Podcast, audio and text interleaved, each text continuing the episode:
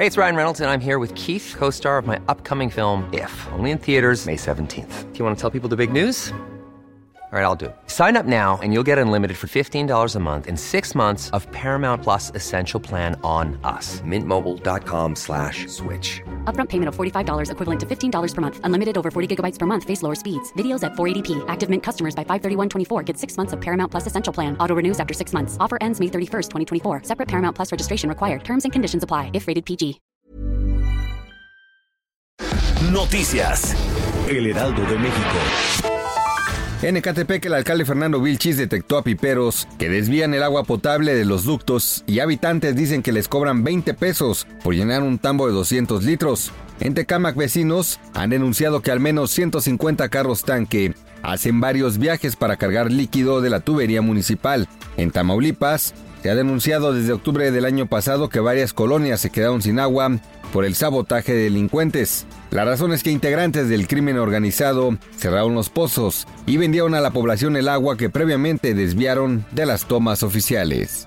Un grupo de aproximadamente 20 jóvenes intentó la mañana de ayer de manera infructuosa tomar las instalaciones de la Facultad de Derecho de la UNAM. De acuerdo con el director de la escuela, Raúl Contreras Bustamante, se trataba de personas provenientes del auditorio Justo Sierra. En entrevista con Salvador García Soto para el Heraldo Radio, Contreras detalló que junto con un grupo de profesores tuvo que lidiar con las llamadas feministas que intentaron tomar la facultad poco antes de las 6 de la mañana. Al ver que no lo lograrían, comenzaron los actos de vandalismo contra las instalaciones, así como ataques con pinturas a profesores.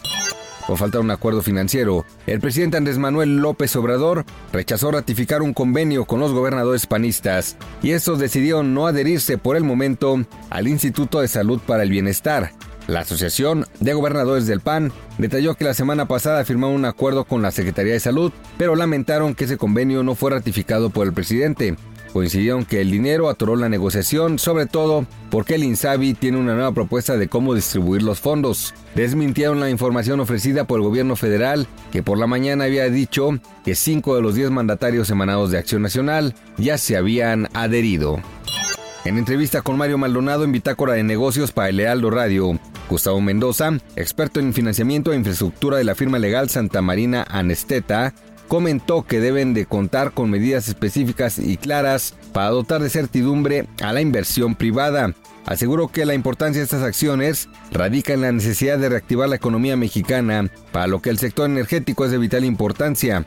Indicó que debido a la incertidumbre mundial que existe debido al coronavirus, será un poco complicado conseguir recursos. Sin embargo, si se realiza el anuncio de un proyecto rentable en infraestructura, donde exista la participación del sector privado con reglas bien definidas, se podría generar una buena inversión. Noticias. El Heraldo de México.